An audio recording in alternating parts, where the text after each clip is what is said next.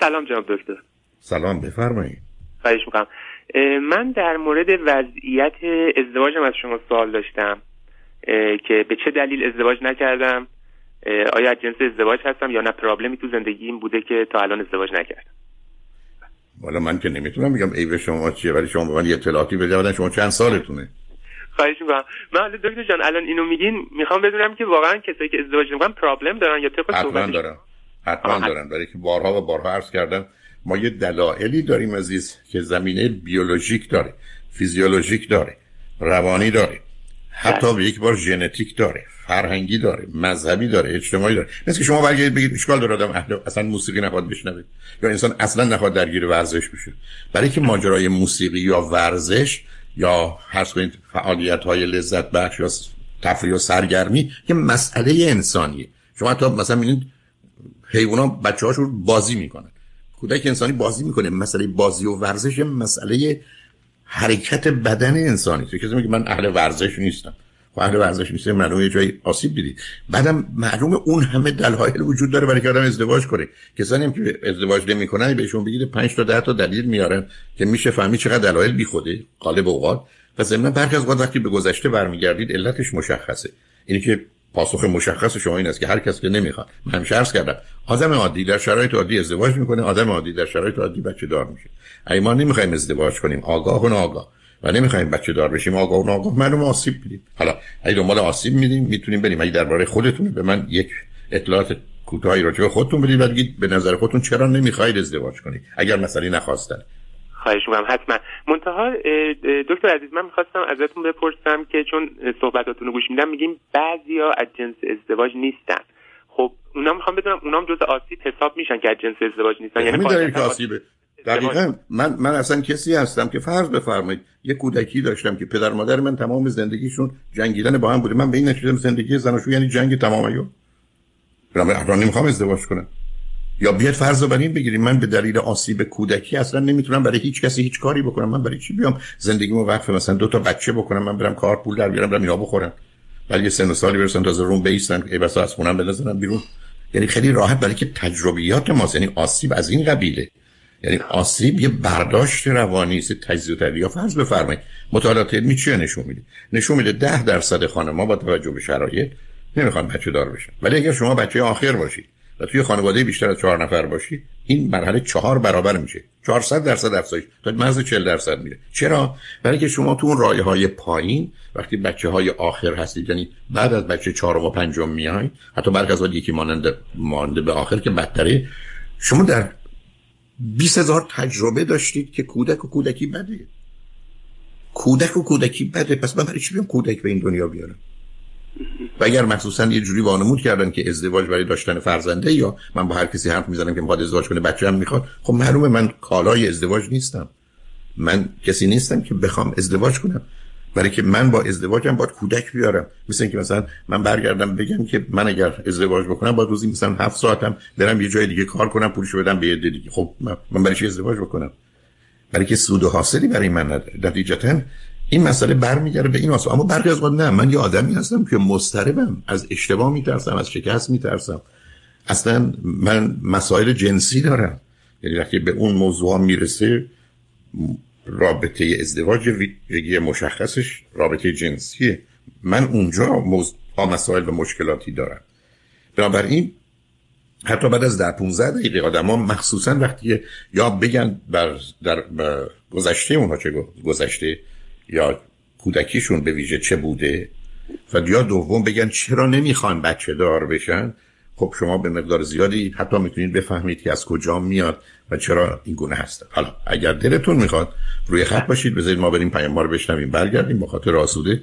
هر جور که دلتون می‌خواد به من بگید اصلا نگاه و نظر شما درباره ازدواج چیه و چرا نمی‌خواید البته اگه آدمایی نتونن خب اون که اصلا موضوع منتفی ولی اگر می‌تونن ولی نمی‌خوان درباره نخواستنشون خودشون نگاه و نظرشون چی؟ از اون طریق راحتتر میشه فهمید اگرم خواستید. البته نه اینکه بریم اول کودکی ولی دلایل اولیه الانتون رو با توجه به اینکه الان ویژگی روانی شما چه هست به تو چه شرایطی هست چند سالتون از کجا هستید چند تا خواهر برادر دارید چی خوندید چه می‌کنید همه اینا کمک می‌کنه برای فهم این موضوع. بنابراین میریم پیام رو میشنویم برمیگردیم. اگر خواستید این گفتگو رو ادامه خواهش می‌کنم. دکتر اگه اجازه بدین من یه سری سوال دارم چون من صحبتاتون رو به حال از شنونده هاتون هستم حالا می‌خواین این سوالا رو بپرسم بعد از مسائل شخصی خودم بگم یا شما نه راجبه چیه سوالات آخه راجبه این موضوع یا این موضوع دیگری؟ است نه نه همین در مورد همین موضوعه.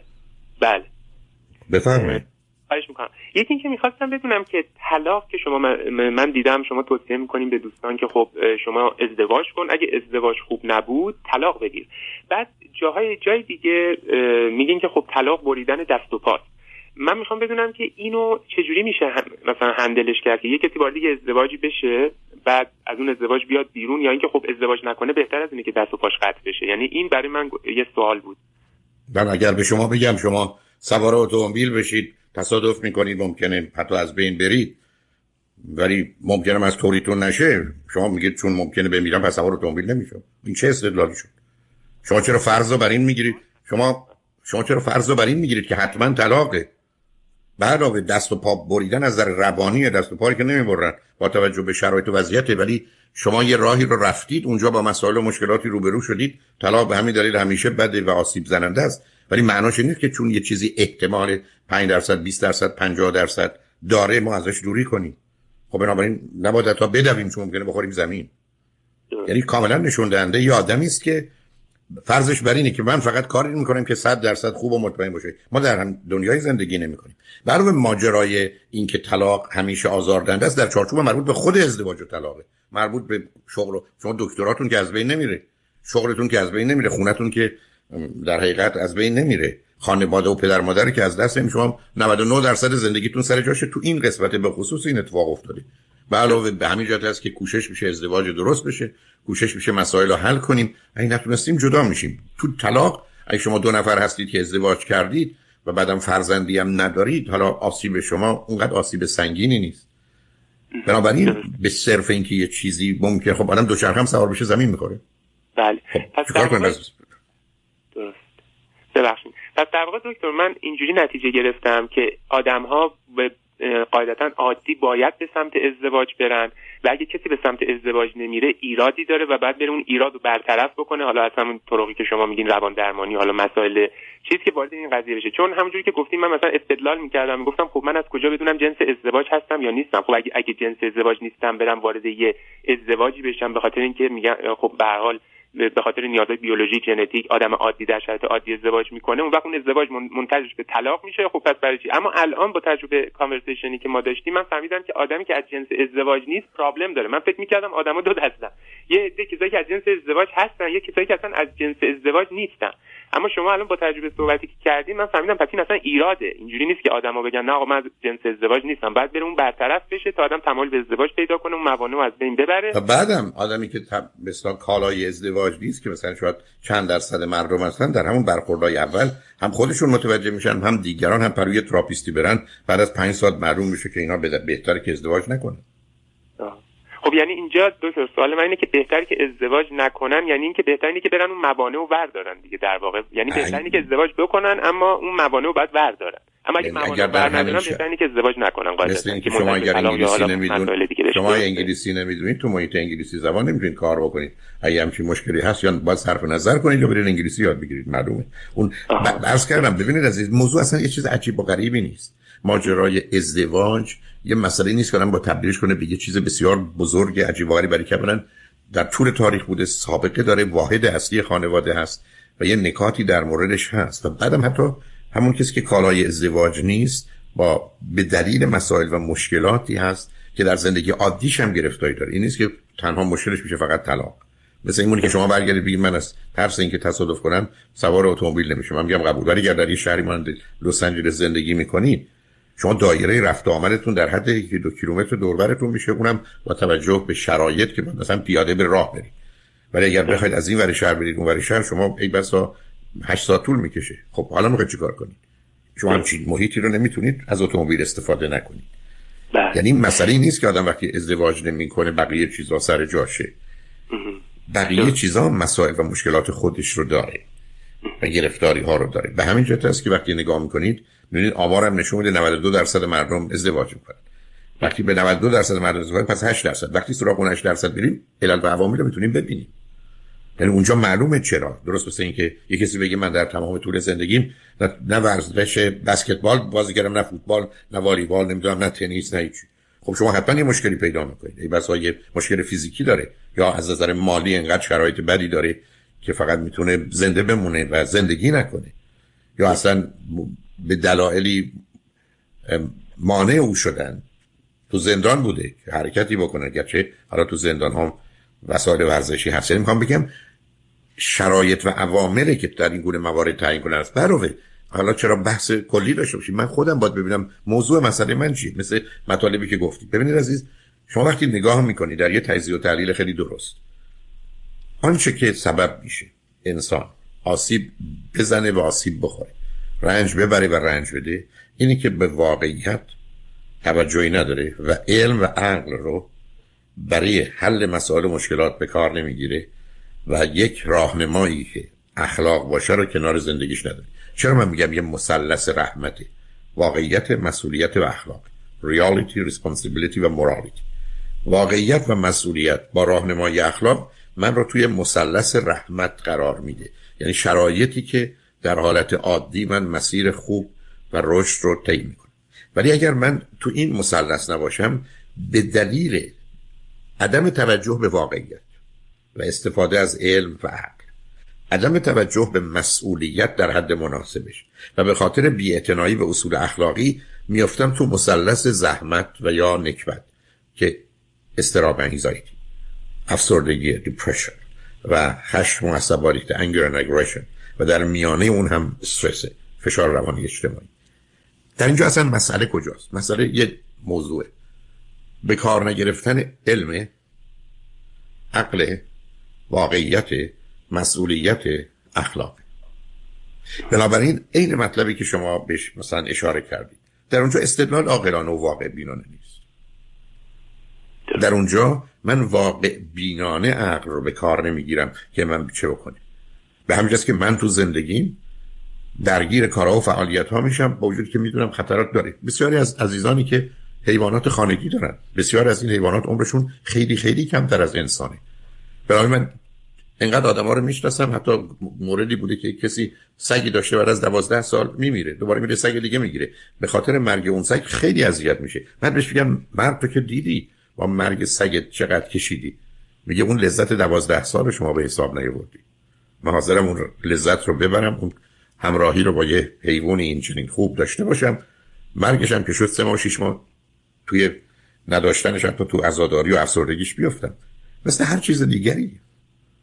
شما اگر بخواید سلامت باشید مجبورید خودتون درگیر فعالیت ورزشی کنید که بعد از مدتی خودش به خودی خودش لذت بخشه. ولی قرار باشه این درد اولیه مربوط به نظم و ترتیب و گذاشتن وقت و محروم کردن خود از کارهای دیگه و حتی رنج بردن به خاطر ورزش رو نداشته باشید شما سلامتی برخوردار نخواهید بود. 20 سال عمرتون کمتره.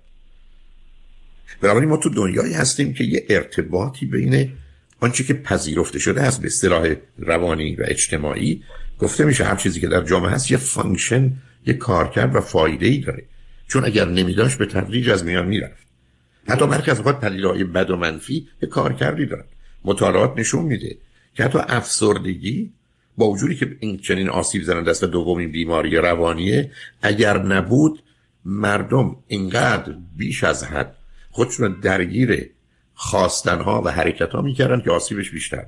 در حقیقت افسردگی ترمزی است برای اتومبیلی که سرعتش بیش از حد فرمان و ترمزش ای بسا بریده. جاده پرپیچ و خمی داره. به همین است که بسیار از مطالعات نشون میده بودن یه بیماری به سنگینی افسردگی یه عاملی است برای ایجاد یه تعادل روانی در جامعه.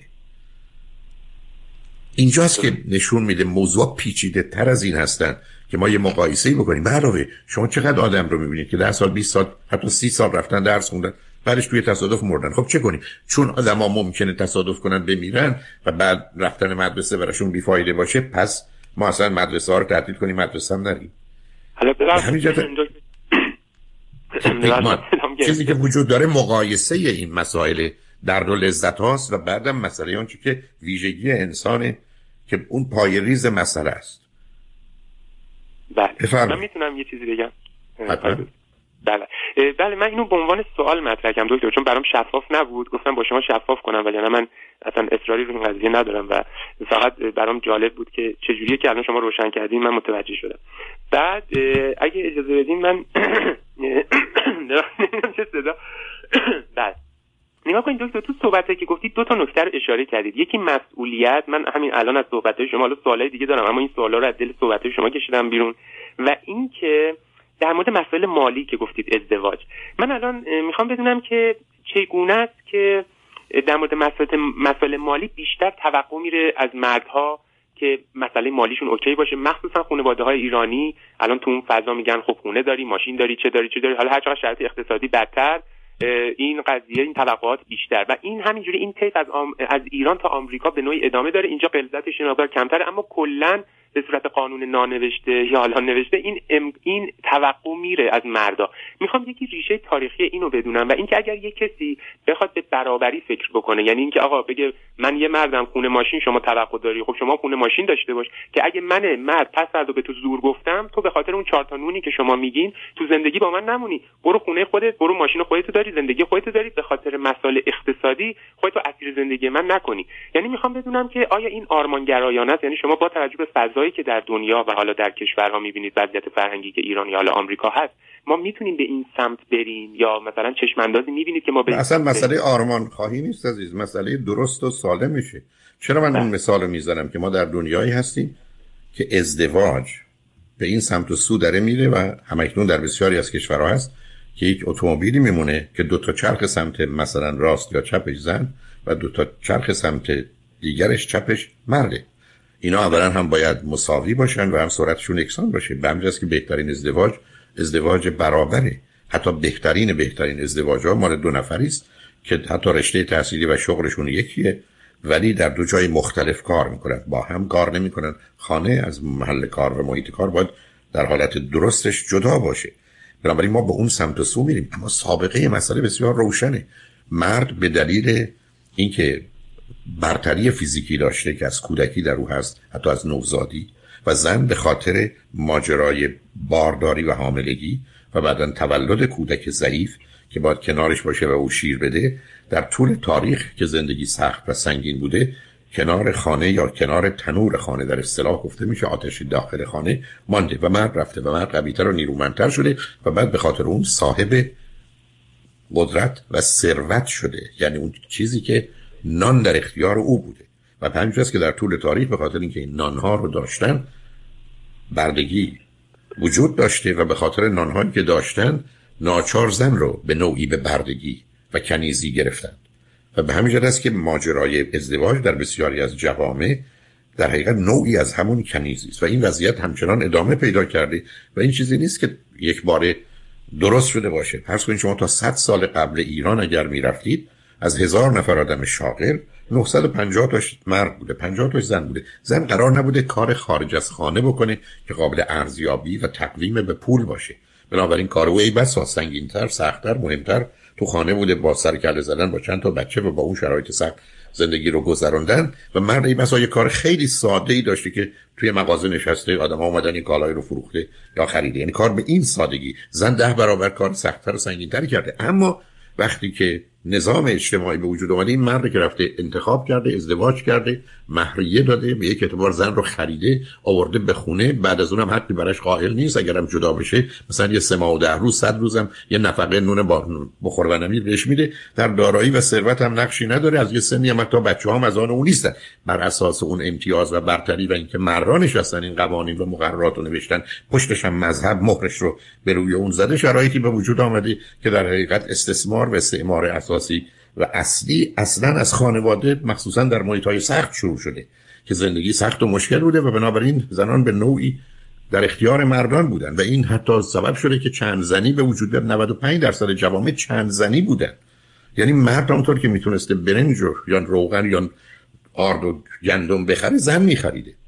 و بعدم اصلا با توجه به شرایط اقتصادی ای بسا تولید مثل به وجود آوردن نیروی کاری بوده که بتونه اون رو از دو جهت کمک کنه هم از نظر اقتصادی هم از نظری که وقتی تو پنج تا هفت تا بچه داری توی خونه پنج نفر آدمن که در وقت حمله از جانب گروه های دیگه به حال توانایی دفاع بیشتری داری. مسائل کاملا روشنه که چرا به اینجا رسیدیم. اما یه صد یا 200 سال گذشته به ویژه بعد از انقلاب صنعتی اصلا تغییر و تحولی که پیدا شد در جهت روابط اقتصادی به دنبال خودش خانواده رو هم دگرگون کرده و امروز بحث این است که خانواده امروز یه خانواده هسته نیوکلیر فامیلیز با زن و شوهر و بچه ها و در نتیجه هیچ کس دیگه در اینجا جایی نداره و اینجا تنها جایی است که اولا زن و مرد می‌تونن از خوشبختی و سلامت روانی و رشد برخوردار بشن و از جانب دیگه میشه فرزند سالم رو به وجود آورد. بنابراین ما توی مرحله ترانزیشن و انتقالی هستیم. همونطور که ما از پیاده رفتن از حیوانات استفاده کردیم مثل اسب یا الاغ که این ور بریم. بعد ماشین آمده یا قطار آمده یا هواپیما آمده و بعد همه روابط در زمینه مربوط به اون دگرگون شده. در جهت خانواده این تغییرات آمده. اما خانواده به دلیل ساختار طبیعی و تاریخیش خب یه مقدار آهسته تر حرکت می‌کنه تا دگرگونی های اقتصادی یا اقتصاد صنعتی. و به همین که ما با وجودی که بسیاری از مردم افراد تحصیل کرده هستند که تو محیط های کار با دانششون زندگی می‌کنن وقتی میره سراغ ازدواج میرن خواستگاری و بعد همه چیز تبدیل میشه به مسائل سنتی مربوط به 500 سال یا ای بسا 2000 سال قبل.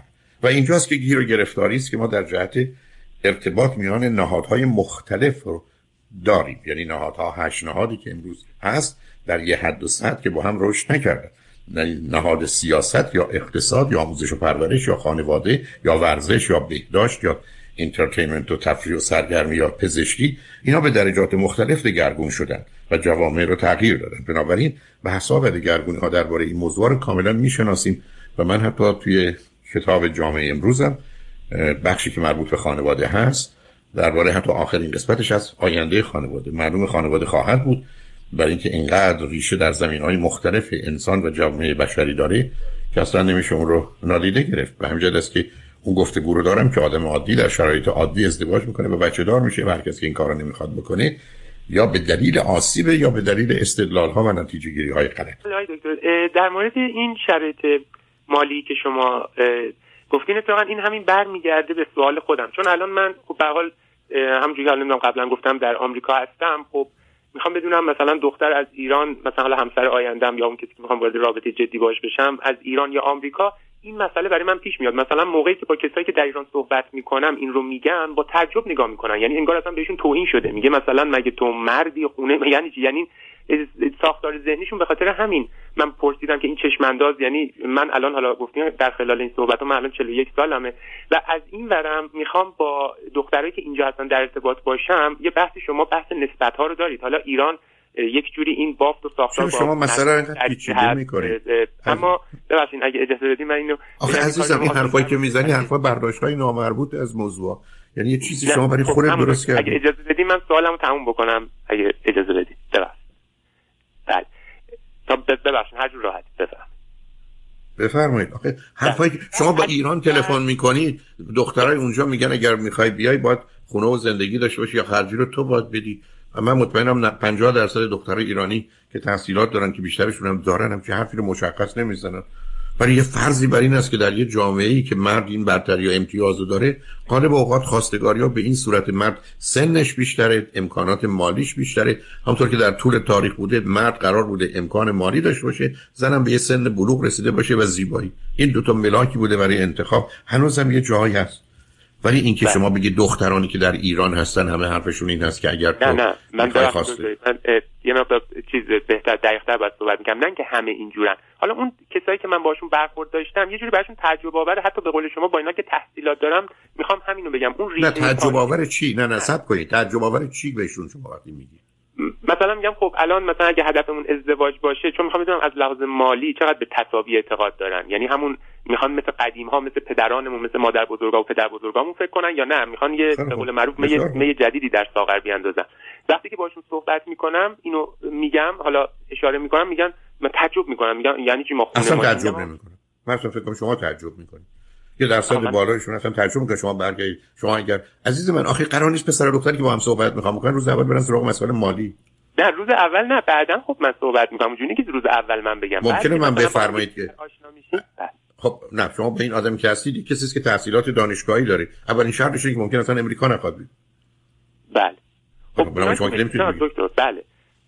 اما حالا تو حالا من مشخصا سوالم اینه چون الان با کسی در پیرو صحبت شما با کسی الان رابطه جدی ندارم. اما اون چند چیزی که مثلا صحبت کردیم موردهایی که پیش اومد از طریق شبکه های اجتماعی من می‌خواستم بدونم خب مزید دهنشون میدازم به چه صورت؟ حالا بعد جلسه چهارم پنجم که از لحاظ تصاوی مالی حالا نه اینکه حتما حالا خونه ماشین حالا نه اینکه حتما باشه اما می‌خواستم بدونم مثلا نگاهشون چیه که آیا و حالا اینو می‌خواستم بگم که حالا آخه عزیز من آخه شما سب کنید. آیا چیزای شما برای خودتون میسه یه پسری از امریکا تلفن کنه یا ارتباط برقرار کنه با یه دختر خانمی در ایران.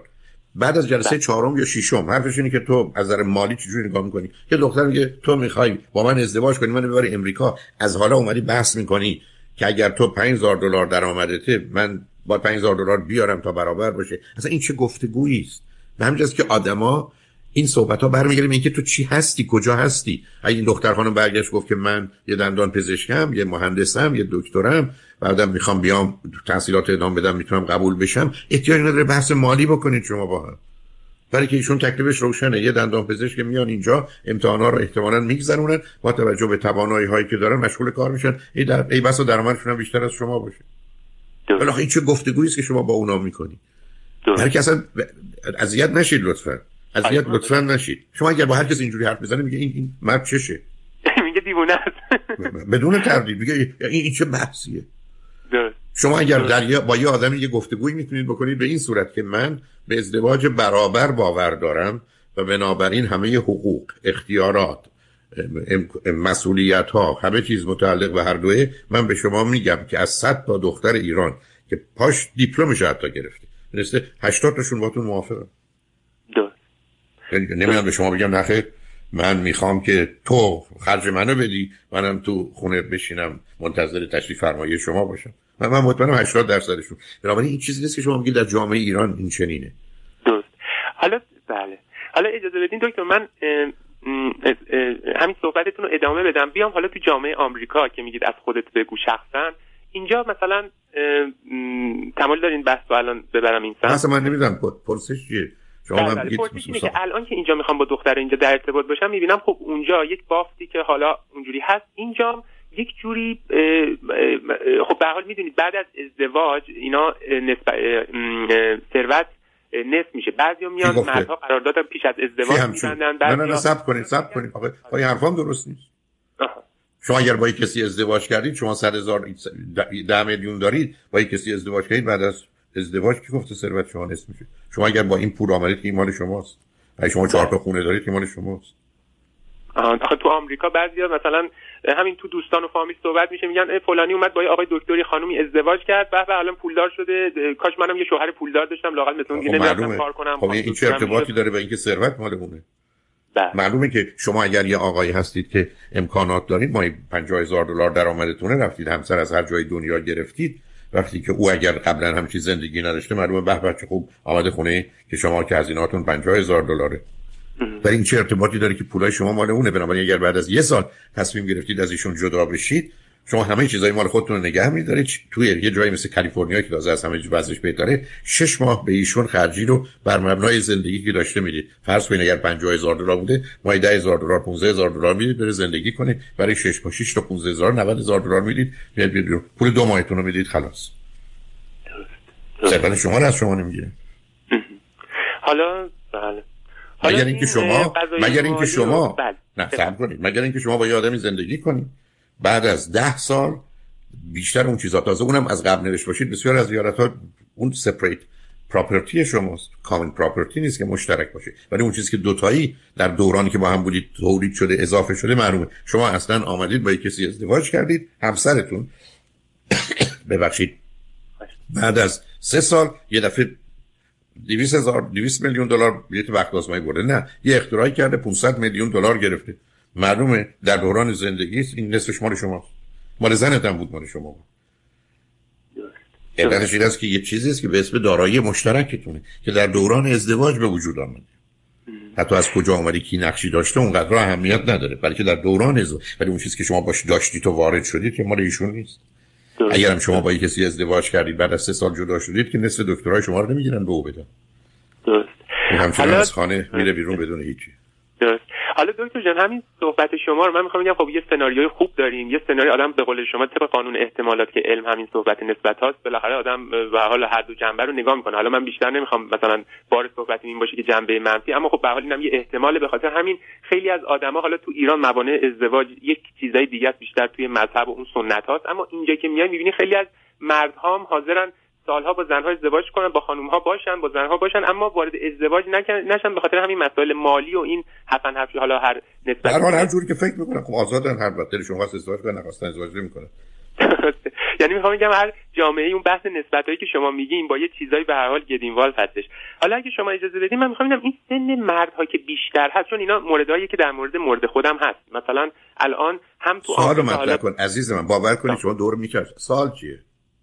سوال اینه که چرا که معمولا 70 80 درصد مردا سنشون بیشتر از خانم خب چرا زنا اینو بیشتر اکسپت می‌کنن؟ برای اینکه عملا به دلیل اینکه اولا معمولا خانم‌ها بیشتر از آقایون رشد می‌کنن یه دختر 20 ساله بیشتر از یه پسر 20 ساله توانایی اجتماعی و عمومی و احساسی داره. دوم اینکه به حال زنان یه دوره باروری دارن که اون باروری سلامتیشون بسیار مهمه. این دریچه باز میشه. مثلا بین 18 سالگی تا مثلا 38 سالگی 40 سالگی بعد بسته میشه برای مردی هم چیزی نیست. بنابراین وقتی می‌خوان ازدواج کنن این فاصله رعایت شه علاوه هیچ کس به کسی نمیگه که تو باید حتما همسرت یعنی زن دستو کوچکتر باشه. شما اگر دختر خانمی رو پیدا کردید شما دو سال یا پنج سال بزرگتر سوال من همینه که اگه مثلا آدم های این قوا... این چیزا رو از لحاظ مالی و سنی که من باهاتون صحبت کردم فالو نکنن به مسئله برای ازدواجشون پیش نمیاد که همین در جم... من, جواب شما. من خیلی از دوستان رو می‌شناسم که سن همسرشون بیشتر از سن خودشون. یعنی زنشون بیشتر از شما. برای انتخابی است که دو تا آدم می‌کنن نه اجباری در کار است و نه فشاری و نه برخی از اهمیت داره. و خیلی از وقت آدمایی که ده سال از یکی دیگه کوچکترن باهوشتر عاقلتر مدیرتر مدبرتر هستن تا اونایی که سن بالایی دارن. به حال یه مقداری بیشتر در این باره ها فکر کنید و بخوانید. خوشحال با تو صحبت